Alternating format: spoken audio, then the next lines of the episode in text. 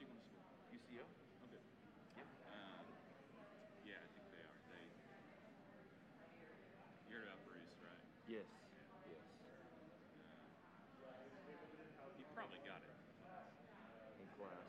I don't know. I mean, I don't know if he did or not. It wouldn't surprise me. Yeah, he. College kids are vectors for infection. Yeah. Kids in general. Well, but yeah, I think so. Do you know who the leaders when they're out? Lloyd and Carl McAllister. Third grade. I wouldn't put them in the older classification. Older than Bruce? They're empty nests. They're probably a lap ahead of Bruce, 5 years ahead. Okay. They're both lawyers. They have a firm. Okay.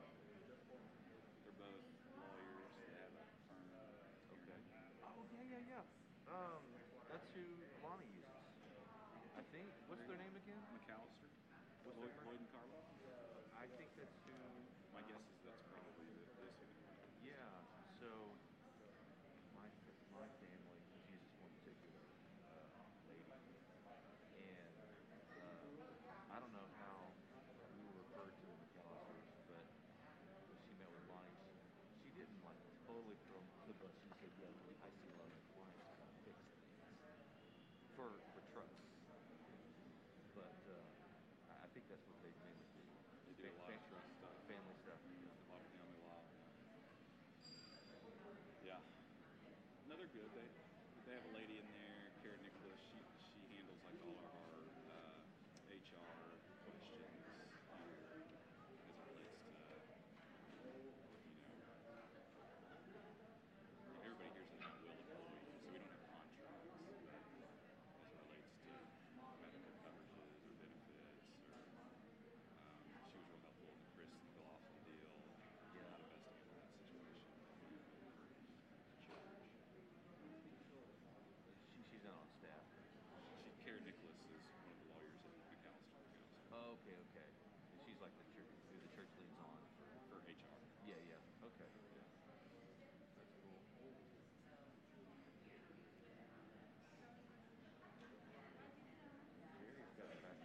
in there. Yeah. No, he's going along. Different company. No. Is that battery good? He pivoted to do just this week. He just got a job doing alarms. Yeah.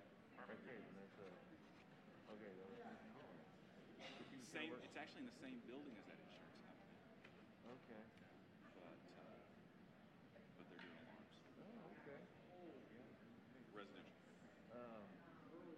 Security. Okay. Well,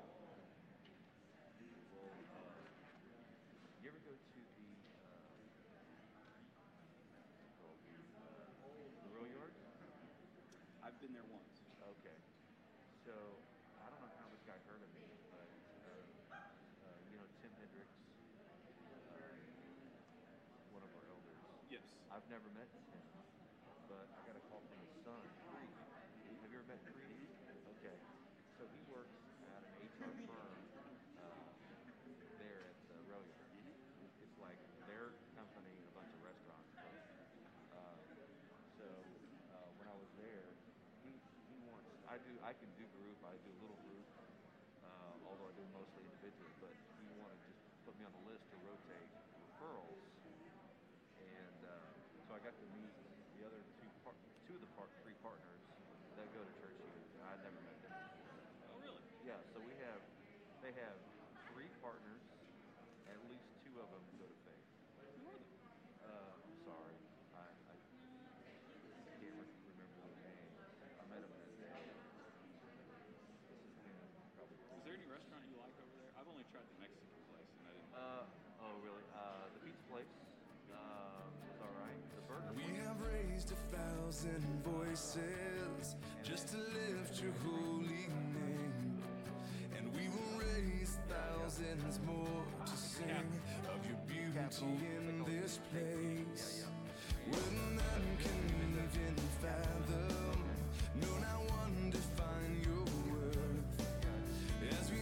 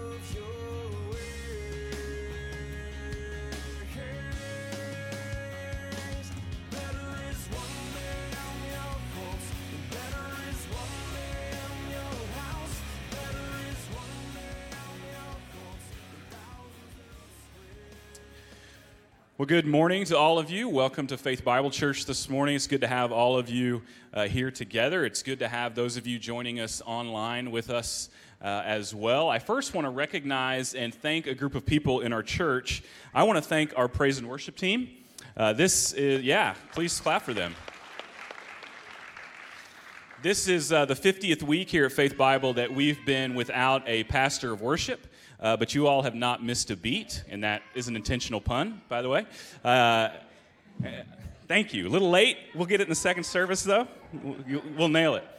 But seriously, it's been a joy to have you guys lead us, and we are very excited for you to serve alongside Joel Mott, who will be joining us next week. But we're excited to have you alongside him next week and in the weeks to come and in the years to come.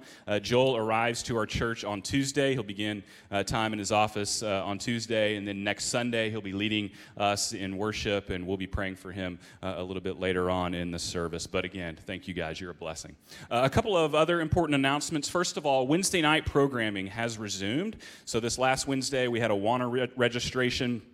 We had a student ministry back-to-school bash. We had an introductory lesson to a study of the book of Colossians that I am leading. But that continues on in the weeks to come. So if you weren't able to register for WANA, talk to Connie. Get on board with that. If you're a student and want to be in a small group, come Wednesday night. Get involved with that. If you're an adult and want to be involved in our Bible study, man, I'd love to have you. It's going to be a fun study this fall in the book of Colossians. Second thing is, on behalf of the elders and staff, I want to tell you guys that you are a joy to lead. The pandemic and everything that has gone along with it has been challenging for all of us, but you have been joyous and generous and understanding through all of it. And so we are very blessed to serve this church family, and I just wanted you to know that this morning. Bow your heads with me. I'm going to read a psalm as our call to worship, or at least part of a psalm. This is Psalm 148. Just concentrate on these words for a moment. The psalmist says, "Praise the Lord. Praise the Lord from the heavens, praise him in the heights. Praise him, all his angels, praise him, all his host. Praise him, sun and moon, praise him, all you shining stars.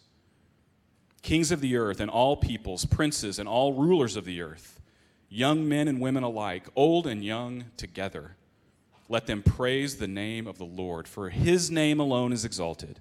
His glory is above heaven and earth." Stand with me. Let's praise the Lord together.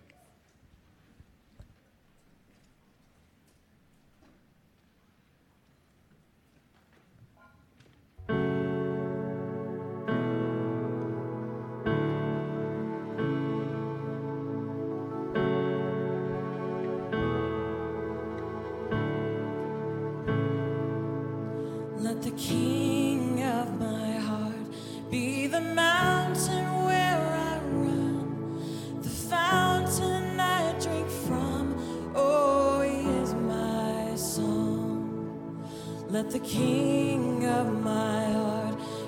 the shadow where I hide, the ransom for my life, oh, he is my song. You are good, good, oh, you are good, good, oh, you are.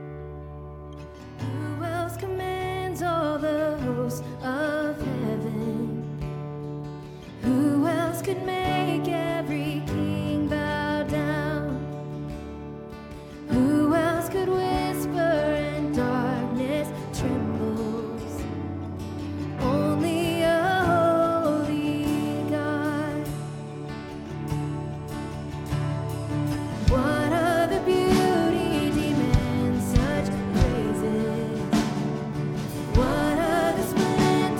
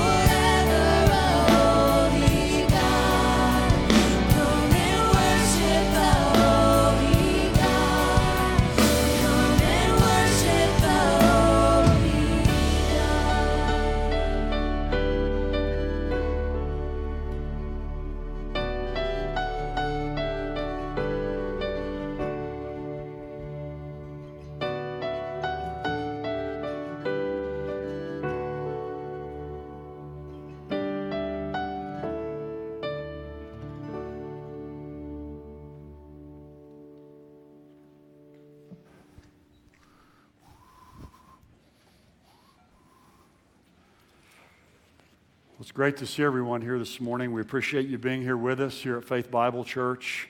Your presence means a great deal to us. So those of you who are here in person and certainly those of you who are watching online as well, thank you for being with us on this Lord's Day. I too want to reiterate Jay's thanks for our band and just for their wonderful service over these many weeks. And we're excited because next Sunday, something we waited for a long time is happening. Joel Mott will be here, our new worship pastor. And we're very excited about that. It's been a long time coming, but I think it's been worth the wait. And so we're very excited to have Joel and his family with us, joining us next week. And really, as Joel and his family come here, I really just have one request of our church family, and that is if you all will just be as good to him and his family as you've been to me and my family. It's really all I ask. If you all do that for him, he'll love his days here, and he'll be deeply satisfied. So let's welcome Joel and his family with open arms and open hearts next week as he comes to lead us in worship.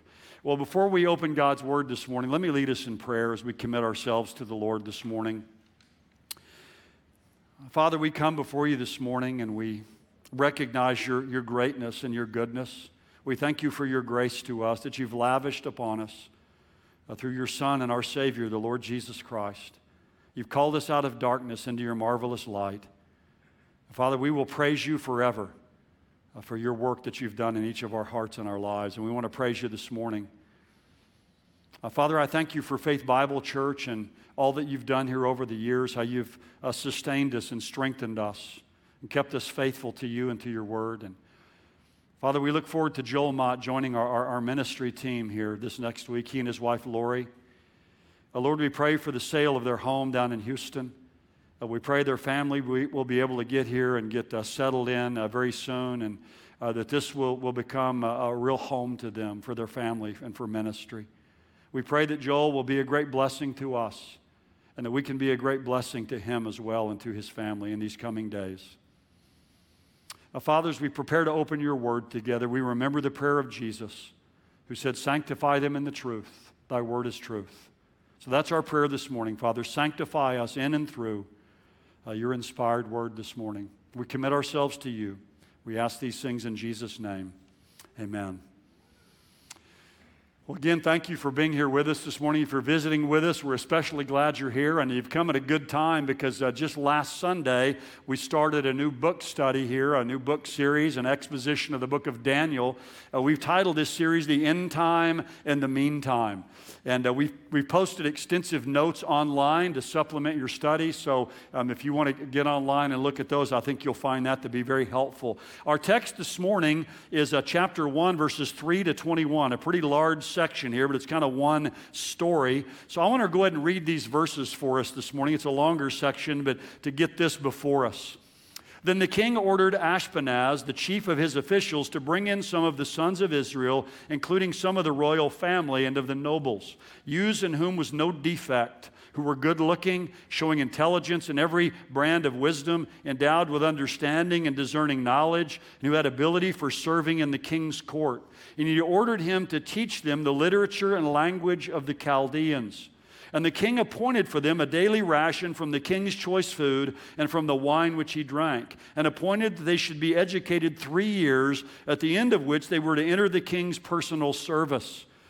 Now among them from the sons of Israel were Daniel, Hananiah, Mishael, and Azariah. Then the commander of the officials assigned new names to them. To Daniel, he assigned the name Belteshazzar, to Hananiah, Shadrach, to Mishael, Meshach, and to Azariah, Abednego. But Daniel made up his mind that he would not defile himself with the king's choice food or with the wine which he drank. So he sought permission from the commander of the officials that he might not defile himself.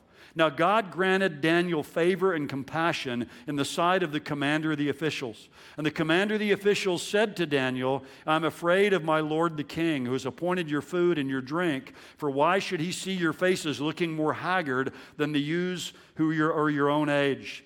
Then he would make me forfeit my head to the king." Then Daniel said to the overseer, whom the commander of officials had appointed over Daniel, Hananiah, Mishael, and Azariah, "Please test your servants for 10 days, and let us be given some vegetables to eat and water to drink."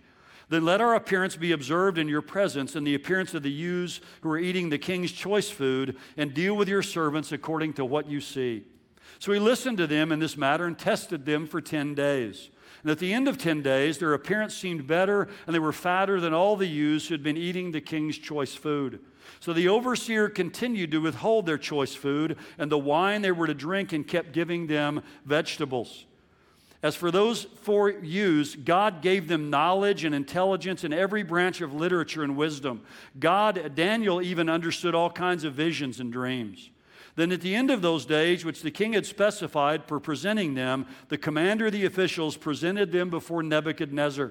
And the king talked with them, and out of all of them, not one was found like Daniel, Hananiah, Mishael, and Azariah. So they entered the king's personal service. And as for every matter of wisdom and understanding about which the king consulted them, he found them 10 times better than all the magicians and conjurers who were in all the realm.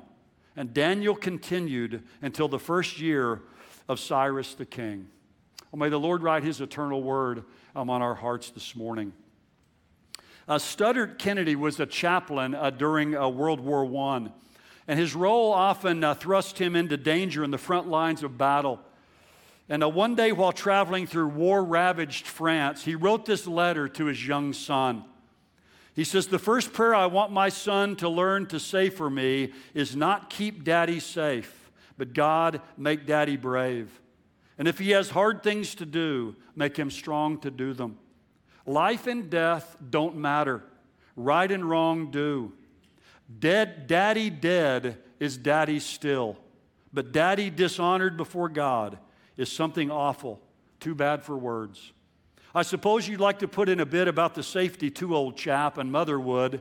"We'll put it in, but afterwards, always afterwards, because it doesn't really matter near so much."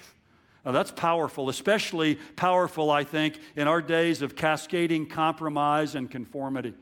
Studdert Kennedy would rather die an honorable death than live a dishonorable life. He would rather risk his life than defile himself. He'd literally rather be killed than to compromise his life and faith in Jesus Christ. And that's the attitude, that's the kind of steel in our spine that you and I need today in our culture of snowballing secularism that surrounds us and threatens every day more and more to squeeze us into its mold.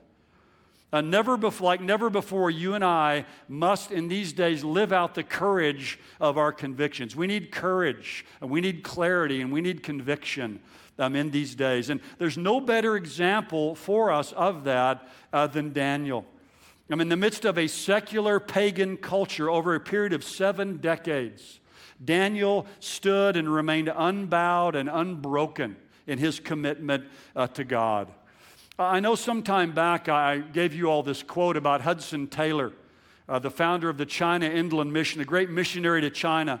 And one of his friends once said about Hudson Taylor, "His is a life worth looking into." And the same is true of Daniel. Daniel's life is a life that's worth looking into. And that's what we plan to do here over the next coming weeks and months. But the main message, or the key thought, or the thrust of our passage this morning is really very simple. The key to a life of lasting impact and influence for the Lord is living wisely, is wisely living out the courage of our convictions, leaving the consequences to God. If you want to have a life of lasting influence and impact, you have to wisely live out the courage of your convictions. We have to be willing to trust God with the consequences. So I want to unpack this thought under 4 points this morning: the deportation, the decision, the demonstration, and then finally we'll end in verse 21, that last verse, with the duration. But we start here this morning with the deportation. Now, we started last week in verses 1 and 2, and we saw that Nebuchadnezzar, King Nebuchadnezzar of Babylon, 605 BC, comes and overtakes Judah and makes Jehoiakim, who's the king there, his vassal. He's a puppet in his place. And he goes back to Babylon, Nebuchadnezzar does, and along with him, he orders Ashpenaz, the chief of his officials, to bring some of the sons of Israel, including some of the royal family and of the nobles. And so I've got a few slides here that I want to show just about Babylon, if I can get those up there. There was 3 waves of the Babylonian captivity. I mentioned this last time. By the way, Daniel's probably born about 620 BC, maybe 622, somewhere right in there. And then 605 is the first one of these deportations. Daniel and his friends are deported. Probably about 50 to 75 youths were taken. So this isn't a mass exodus. It's a small group that's taken. But then later in 597 BC, the Jews revolt against Babylon. 10,000 Jews are deported then. Ezekiel is among that group. And then finally in 586, they revolt again. The Babylonians come, Jerusalem's destroyed, and many of the remaining Jews are deported during that time. But go ahead and show those next couple of slides. I just got a couple of pictures here of the city of Babylon, how impressive it was. Now this is an artist's rendition of the Ishtar Gate in the city of Babylon. But I've got a couple more slides here that show the Ishtar Gate up close. This is one of the favorite things I've ever seen in my life. I'd wanted to see this all my life, and a few years ago in Berlin, went to the Pergamon Museum. You couldn't go see it for years because it was East Berlin, but it's all open now. But that's the gate that stood there in Babylon. They took it apart and brought it to Berlin. And then there's one more picture of that there, and you can see it's, some 40-something feet, 4 stories tall. This actually wasn't built till about 30 years after Daniel and his friends get there, but it just shows something of what remains of the grandeur of Babylon. And one more picture. I thought this was beautiful. This is just someone's idea of what the city of Babylon probably looked like. The city, Euphrates River running through it. The population's probably about 500,000. But it's the greatest city of that day in the world. And Nebuchadnezzar comes and removes kind of the cream of the crop from Judah. He always did that with these defeated nations. And these young men that are taken are probably somewhere around 14 to 17 years of age. They're politically elite, you can see here. They're physically impressive. They're handsome. Kings in that day and monarchs liked good-looking people around them. So if you're going to serve in their court, you had to be good-looking. That's just the way it was. He wanted people who were intellectually astute, who were a quick study and could learn very quickly. He wanted people who were socially poised. So this is the A-team, if you will, of the young people from Judah. Fine physical, mental, and social specimens. Now you say, well, why did Nebuchadnezzar take these hostages? Well, I think one reason is it further weakened Judah. I mean, if you strip away the best future leaders, it kind of weakens them and makes them less likely to revolt. Also, it discouraged rebellion. By taking away some of the high-ranking political hostages, especially members of the royal family, it made the leaders in Judah less likely to revolt. And finally, it added to the Babylonian brain trust. Nebuchadnezzar was gathering the best and the brightest from the world of that day and bringing them to Babylon to rule and to reign and to administrate his growing kingdom. So they take these young men and they subject them to a 3-year course of study. You'll notice down in verse 5, they're educated for 3 years. So the goal here is a total Babylonian makeover. You could call this Babylonian brainwashing. They want to cut them off from what's familiar. And it's a term of reprogramming and indoctrination to slowly wean them away from what they've grown up believing from the truth and to turn them to the ways of Babylon. Now, one thing that people often ask here, you may not have noticed this in your translation, but it says, then the king ordered Ashpenaz, the chief of the officials. The word literally there is the word eunuchs. So a lot of people wonder if Daniel was a true eunuch, and that means did Nebuchadnezzar take these young Hebrew men and emasculate them? They did that sometimes in the ancient world. Obviously, if they were around the women who were in the harem, then they were safe in that way. But one thing that argues against this is, you remember Potiphar, who Joseph worked for, he was the same Hebrew word here, Cyrus, the word translated eunuch, was used of Potiphar. Now, the fact that Potiphar's wife desired Joseph so much makes some people believe, well, maybe Potiphar really was a eunuch, but we don't know that. It doesn't seem that he was. And so it's possible Daniel was a true eunuch, but I like to think that he and these other men weren't. Maybe it's just my own thinking, but I like to think maybe that they weren't actually made into true eunuchs. But either way, the goal was to obliterate all memory of Judah and Judah's God and instill in them an allegiance to Nebuchadnezzar. Because the Babylonians knew what people know today, and that is if you can change the way somebody thinks, then you can change the way they live. So that was the goal of this. Now there's three parts here to this Babylonian brainwashing. You'll notice in the end of verse 4, they taught them the literature and language of the Chaldeans. So they gave them a new language and literature. Now these captives were immersed in Babylonian thought. Nebuchadnezzar wanted to fill their minds with Babylonian philosophy and astrology and religion. They wanted them to think like Babylonians. I remember years ago when I started law school, and the very first classes I was in, they would tell us over and over again, our goal these next 3 years is to make you think like a lawyer. Now at that time I thought, well, I don't know what that means, but it sounds good. But they wanted you to think like a lawyer. And it's a demanding 3-year course of learning to get you to think like a lawyer. And I think it's the same thing here. It's a 3-year course to make them think like a Babylonian and live like a Babylonian. So the language and literature. In verse 5, they give them a new lifestyle, or you could call this new luxury. Notice they ate the daily ration of the king's choice food. In other words, I think Nebuchadnezzar's getting them used to living a life of luxury. He's getting them accustomed to the good life. They're pampered and well cared for. And this would kind of obligate them and make them feel more dependent on Nebuchadnezzar. So he was buying their allegiance, if you will, with luxury and with gifts and with this lavish food.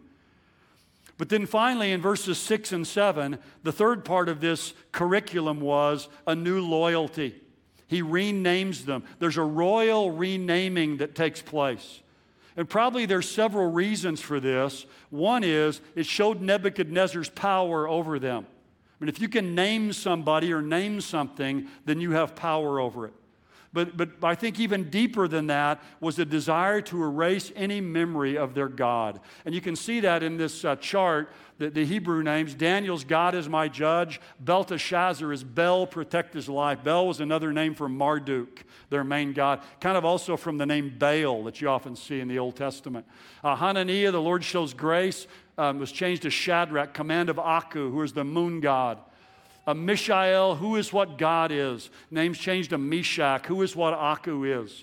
And then Azariah, the Lord helps, is changed to Abednego, which means the servant of Nego or Nebo. It can be spelled differently. But again, the idea is to erase any memory of their God that's found in their names, to get rid of Yahweh. But Nebuchadnezzar could change their names, but he couldn't change their nature. We're going to see that as we go along through the story. Now, I don't have to tell any of you this morning that we live in a culture that's busy at work to re-educate and reprogram our children and grandchildren. They're fast at work doing that, trying to squeeze them and squeeze us into its mold. And this reprogramming and re-education and indoctrination is relentless. We live literally in a 21st century Babylon today. We'd better be ready to stand and to live out the courage of our convictions, as we're going to see that Daniel does here. We better be ready. Now, after the deportation and this indoctrination program, we come to the decision. Notice verse 8. Now, Daniel moves center stage, but Daniel made up his mind he would not defile himself with the king's choice food. Now, up to this point, it's interesting, Daniel and his friends show no outward resistance to the assimilation into Babylonian society.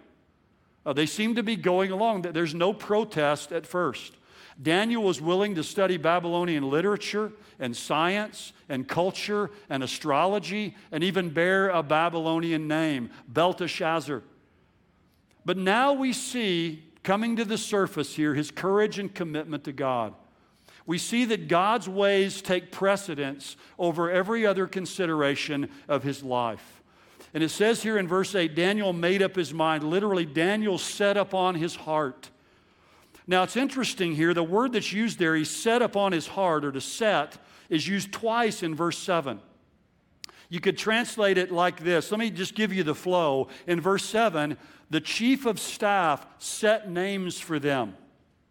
The end of verse 7, so he set for Daniel Belteshazzar. And then verse 8, now Daniel set it upon his heart. So you have this overseer of Babylonian assimilation who's setting names for them, but now Daniel has his own setting to do. He sets it upon his heart not to defile himself with the king's allotment. And by the way, let me say this, you and I have some setting that we need to do in our culture as well. There's things that we need to set our heart against in this culture. You know the name Jonathan Edwards, most of you do. Many say he's the greatest theologian ever produced by America, one of the greatest thinkers. His life and work have greatly impacted our nation. But in his late teens, he began to write a series of resolutions. He wrote 70 of them. Now think about this. They were completed prior to his 20th birthday.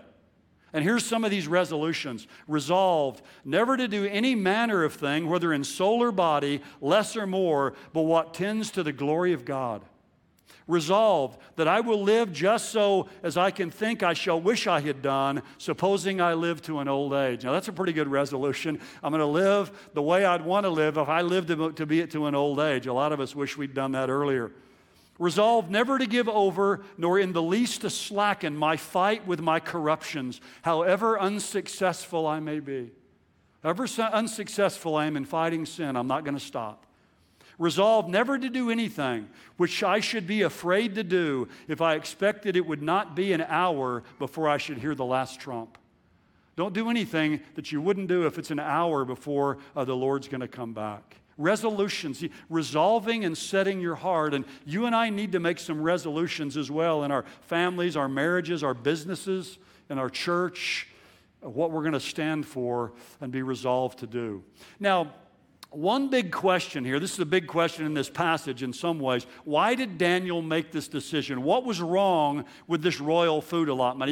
You can see in your outline there, I've got four views, and really any of these views could be true, and they're all sound, but I want to go through these and mention them quickly. The first view that probably many of you have heard is what's called the dietary view, and that is the food was unclean they would have been eating, or it's off limits. It was non-kosher. It violated Leviticus chapter 11 and the food law there. The problem with that view is that doesn't explain why Daniel didn't drink the wine, because wine wasn't forbidden in the law. So Daniel doesn't eat the food and he doesn't drink the wine. The defiling uncleanness of the food could explain not eating the food, but not his hesitation or his desire not to drink the wine. So because of that, a lot of people reject that view, although it's a common one. A second view is called the demonic view, and that is this food, before it was given to them, would have been offered to idols, which, of course, behind these idols were demonic forces. So people say, well, look, Daniel doesn't want to eat the meat and these things because that was offered to idols, and he'd be participating in that worship. The problem with that view as well is that vegetables and fruit and grain could also be offered to pagan deities as well. So just because he doesn't eat the meat doesn't necessarily get him off the hook there. A third view is called the dependence view, and that is that eating these things that are only grown from the ground, which, by the way, down in verse 12, where it says they ate vegetables, the word there literally in the Hebrew means things that are sown or things that have seeds. So it's not just vegetables necessarily, but it would include vegetables, fruit, and grain. But the idea here is that eating only things grown from the ground would be a reminder to Daniel and his friends that they were dependent ultimately on Yahweh and not on Nebuchadnezzar, that their dependence wasn't on him for this food, but it was ultimately upon Yahweh. The problem for that view, for me, is that alternate diet would also have come from Nebuchadnezzar as well. So they're still dependent upon him, at least in some way. So one view that's kind of gained traction among some more recent scholars has been often called the defensive view, and that is that Daniel simply draws a line. He doesn't want to fully assimilate, so he resists the creeping seduction and immersion into the culture. In other words, he doesn't want to get swallowed up by this culture. Dale Ralph Davis has a great commentary on Daniel, and he says it like this. He holds this fourth view. He says, Babylon was simply smothering Daniel and his friends. Daniel may well have thought, there's a real danger here. I could get sucked into this. He recognized if Babylon gets into you, the show is over. Hence, he had to draw the line at some point to preserve some distinctiveness, to keep from being totally squeezed into Babylon's mold. And then he quotes another man who says this: it's not so much something in the food that defiles as much as it's the total program of assimilation. At this point, the Babylonian government is exercising control over every aspect of their lives. They have little means to resist the forces of assimilation that are controlling them. They seize one of the few areas where they can still exercise choice as an opportunity to preserve their distinct identity. And that makes sense to me that Daniel believes he has to take a stand, and he decides to take one he can feasibly take. So he has to draw a line somewhere. A moment of decision's kind of been reached. Daniel knows that he and his friends are forced to be in Babylon, but they don't want let Babylon get in them. So every time a meal was served, these young men could remember that while they had no choice to be in Babylon and absorb its culture, they could choose to be distinct from it, at least in some way, and not be totally assimilated into it. And we all know that any walk with God, you're going to sometime end up out of step with the culture. And that's where they find themselves here. We all come to a point where we have to choose to go in the way of faithfulness and not compromise. It's like Daniel 12:2. Don't be conformed to this world. Literally, don't let this world squeeze you into its mold, but be being transformed by the renewing of your mind. So Daniel and his friends are doing this to retain their distinctiveness. Now think about this. Daniel was not an isolationist. He was capable of interacting with the pagan culture around him without being contaminated by it. But at some point, I think he said, enough is enough. It's kind of like back on April 19th, 1775, Captain John Parker was with his men at Lexington. Looking over at the redcoats over there, he says, if they mean to have war, let it begin here. And that's kind of where Daniel is at this point, I think. He takes his stand here in verse 8. And for every one of us, there's going to be issues specific to our own context where we live. We're going to have to take a stand. And that stand will determine the course of our lives and our future usefulness to God. Now, think about this too. Where does true commitment usually begin? It usually begins in small things. It usually begins in private.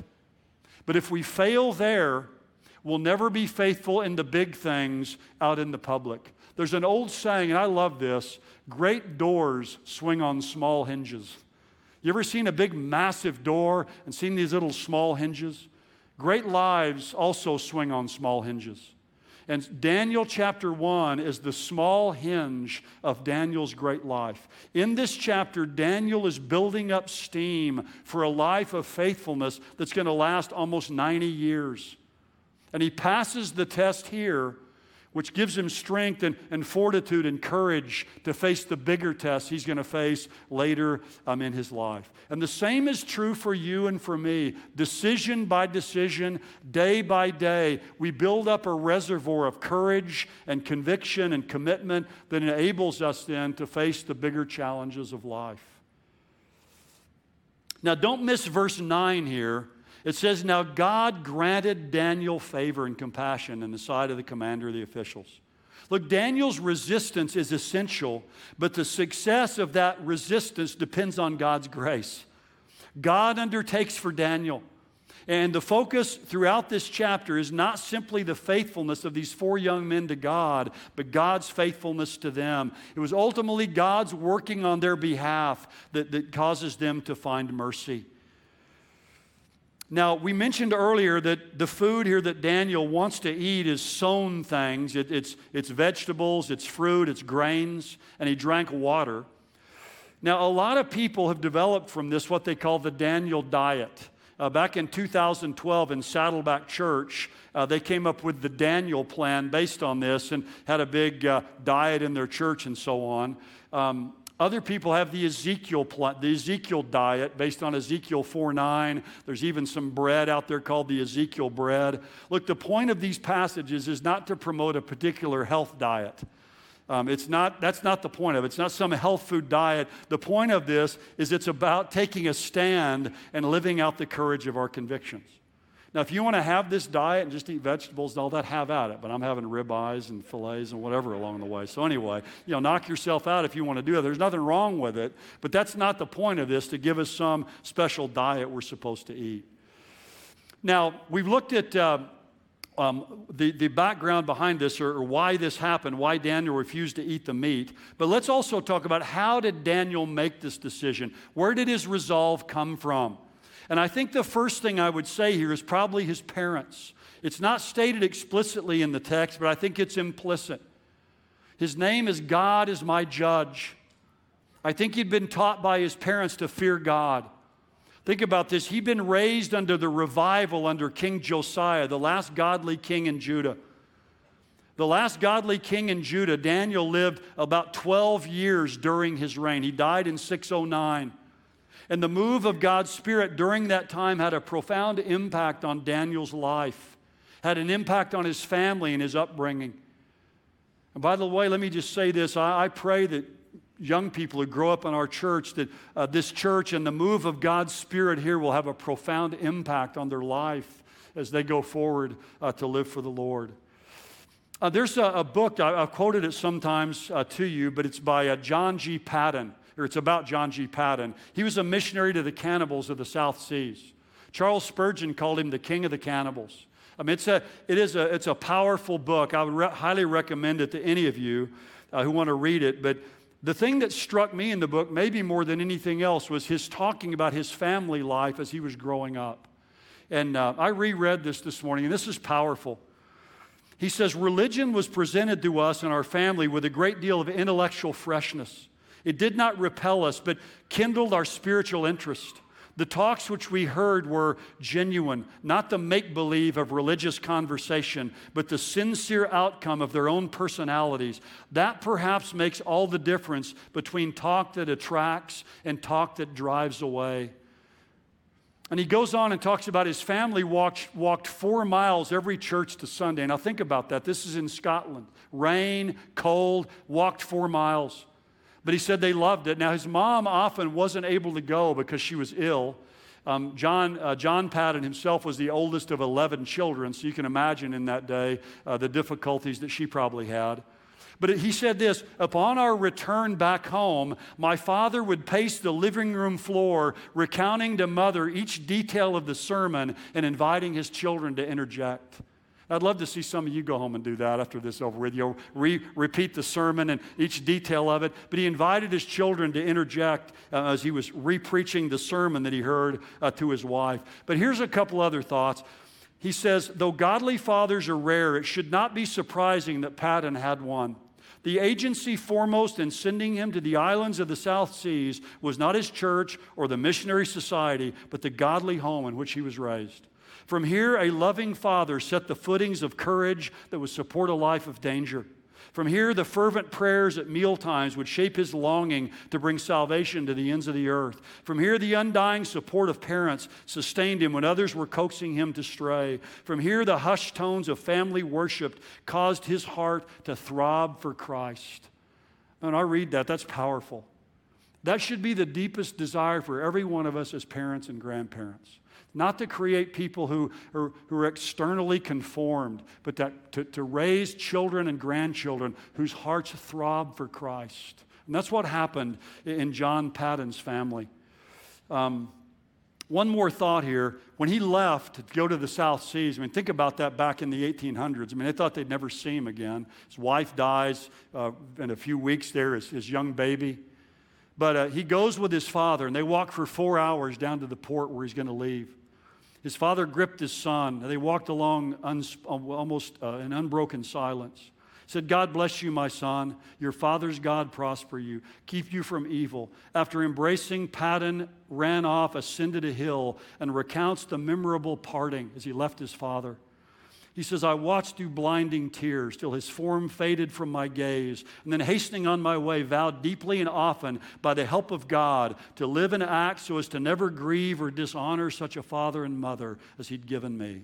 The appearance of my father when we parted, his advice, prayers, and tears, the road, the dike, the climbing up on it, and the walking away, head uncovered, have often, all through life risen vividly before my mind, and do now, so while I am writing, as if it had been but an hour ago.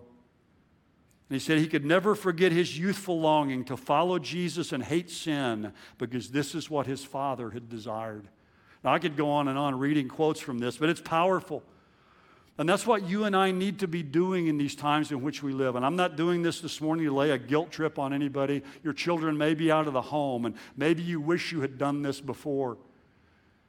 But for those of you who have children at home, the desire of your life is to cause your children to have a heart that throbs for Jesus Christ and to live for him.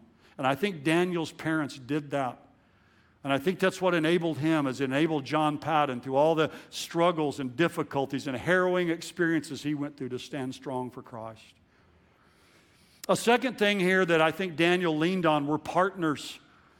Daniel drew strength from his friends. They leaned on each other. Daniel leads the charge, but the four men, Daniel, Shadrach, Meshach, and Abednego, are mentioned three times as a group. Verses 11 and 12, verse 17, and verse 19.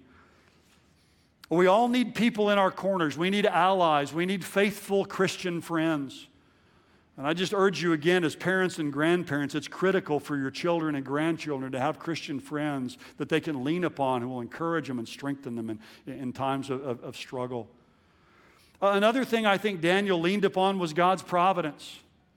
To me, it looks like as you read this passage here that Daniel believed that God would act. Think about this. He just proposed a 10-day trial run. I mean, it's kind of hard for a diet to affect you that much in 10 days. But I think he believed that God would be at work in this. And he exhibits a quiet confidence in the providence of God. He believed that God had his back. And he expected God to act. And he trusted God and expected success. And you and I need that kind of trust in the providence of God to understand and really believe that God is at work on our behalf behind the scenes. It's another thing I think helped Daniel make this decision. But finally, the fourth thing I think that helped Daniel was just precept. Daniel knows the Bible. We see he prays 3 times a day in chapter 6. The Word of God had forged and framed his worldview and his convictions. And he knew that it was wrong for him to be totally assimilated into Babylonian life and culture. So he proposes a different diet and he takes his stand. Daniel wasn't afraid to stand up for what was right, but you'll notice as we read that passage earlier that Daniel did it in a respectful manner. Daniel has conviction, but he also has courtesy. And this passage throughout highlights the tact and the wisdom of Daniel. He's not obnoxious or stubborn, but he's wise and winsome in what he does. And he offers a reasonable request. Now, first he goes to the commander of the officials, and he seems favorably disposed to grant Daniel's request, but he's just too afraid to try to do it. He's just afraid if this doesn't work out, his head's going to roll.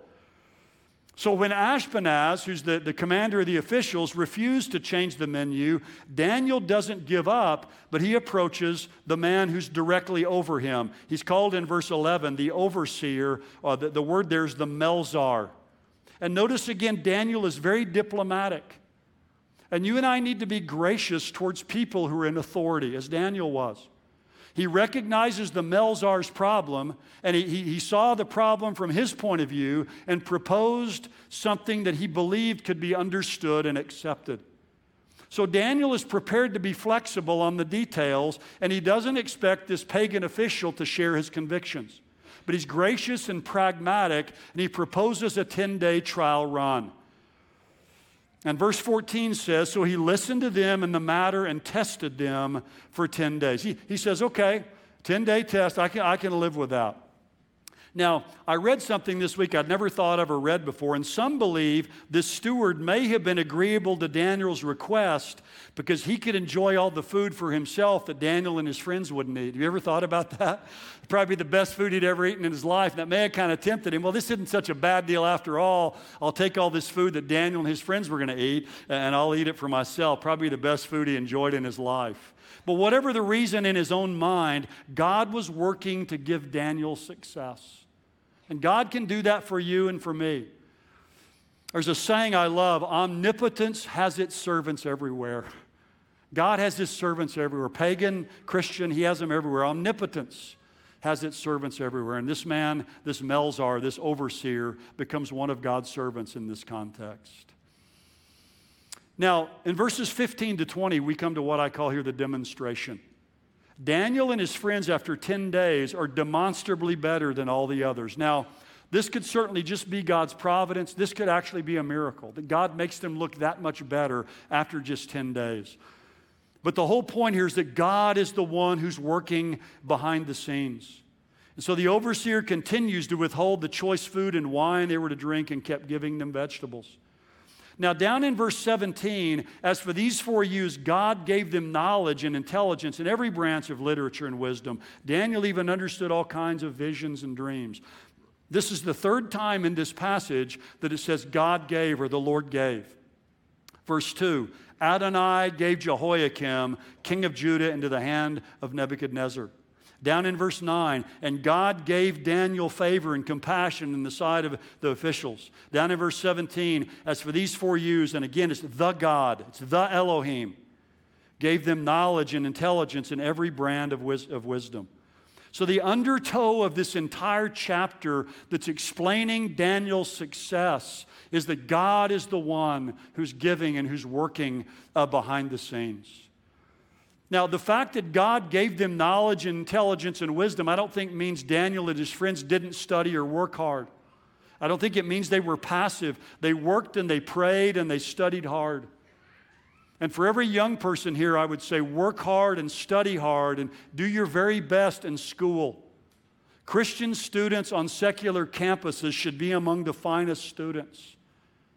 And when God helps you and gives you wisdom and gives you understanding, be quick to give him the glory, because it's ultimately his mercy and his grace that will give you success.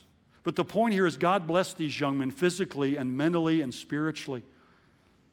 And the king brings each of them in. Probably it's some kind of a personal oral examination where the king himself talks to them about every matter of wisdom and understanding. And he found them 10 times better.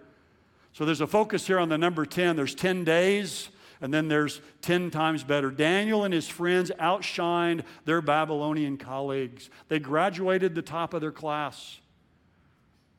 And you think about this, in some ways I think God allowed Daniel and his friends to be deported to Babylon, and part of his reason for that was for them to glorify God in Babylon.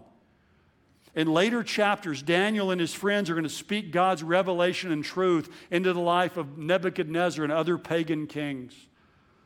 I like the way Dale Ralph Davis says it. This is strong. He says, sometimes God may allow hardship to reach us because he wants his mercy to reach beyond us.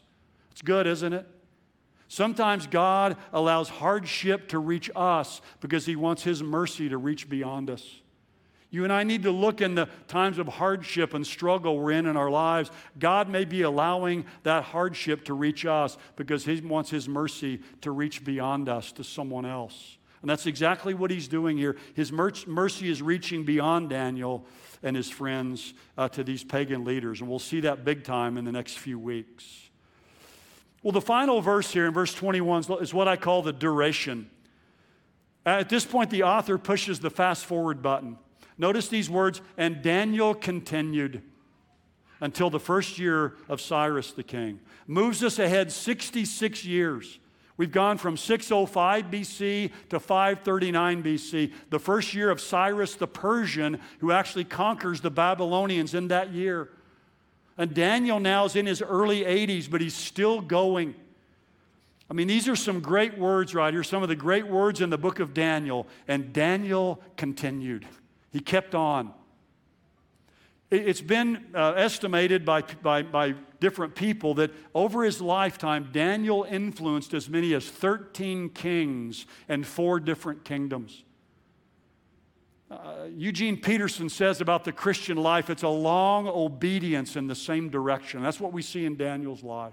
A long obedience in the same direction. He continues. Daniel didn't give up, he didn't give in, and he didn't give out.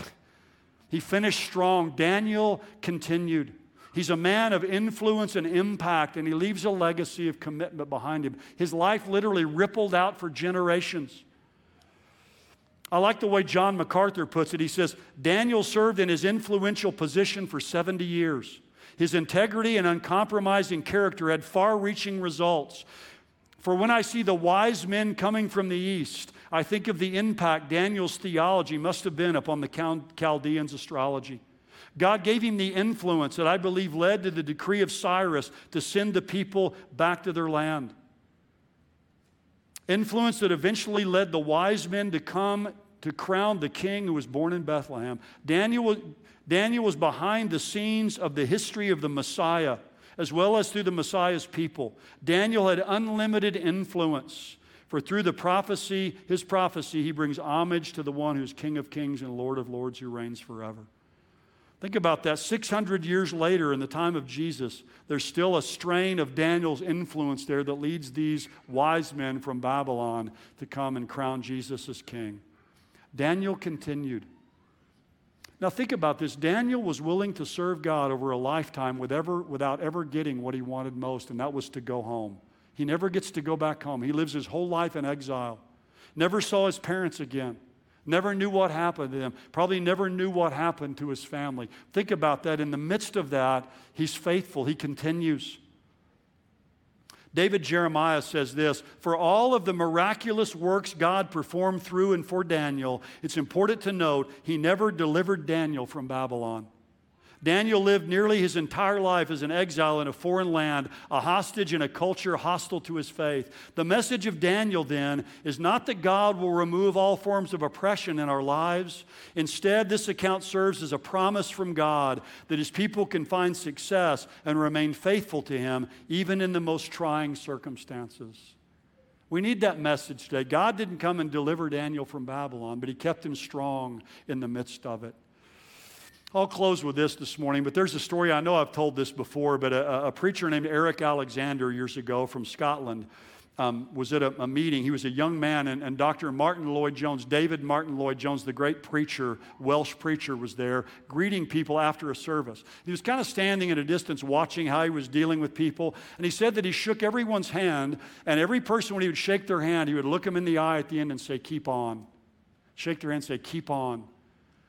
So as Providence would have it, Eric Alexander rode home that night in the same car in the back seat with Martyn Lloyd-Jones. And he asked me, he said, Dr. Jones, he said, I noticed that every person you met as they were leaving, you'd shake their hand, and the last words you would say to them are keep on. You must think those words are important. And here were Lloyd-Jones' words. He said, he got really animated and said, my dear man, there's nothing more important. The Christian life is not a sprint. It is a marathon. We must keep on. Those are great words for us in these days in which we live, as people are kind of becoming discouraged and despondent with all that's going around us in our world. We need to keep on. In the face of difficult times, in a culture that is antagonistic to our values, we need to keep on and keep going and stay strong and steady to live out the courage of our convictions so that we can have a life of lasting impact and influence like Daniel. I love those words, and Daniel continued. Well, I want to put our name in there and see, is that true? And Bob continued, and Mary continued, and Mark continued to continue to serve God and to live out the courage of our convictions so that we can have a life of impact and lasting influence and leave a legacy to those who come behind us. Well, as we bow our heads for prayer, let me just say this. A life like we're talking about here this morning all begins with trusting Jesus. You have to have Jesus as your Savior. If you've never trusted in Him and believed in Him, the one that Daniel speaks of in the future, that's what you need to do this morning. Jesus came and died on the cross for you. He rose again the third day. He bore all of your sin on the cross, and if you'll receive him, he'll wash away your sins and give you eternal life. So if you've never done that this morning, why don't you do that right now as we pray? Trust in Christ and take him to be your Savior from sin. Well, Father, as we live in our own version of the Babylonian culture today, Father, help us to keep on. Help us to keep going. Help us to continue to live out the courage of our convictions, Father, as you strengthen us through your grace and through your providence. Lord, help us to be faithful in our day. Help us to take the baton and run our leg of the race faithfully so that we, like Daniel, can leave a lasting impact and have a lasting influence upon this world around us. And Father, as we suffer the hardships of this life and the difficulties, Father, remind us often that sometimes you may allow hardship to reach us because you want your mercy to reach beyond us. Father, help us to be always ready to tell others the good news about your Son. We ask these things in his precious name. Amen. Let's stand together and sing in closing.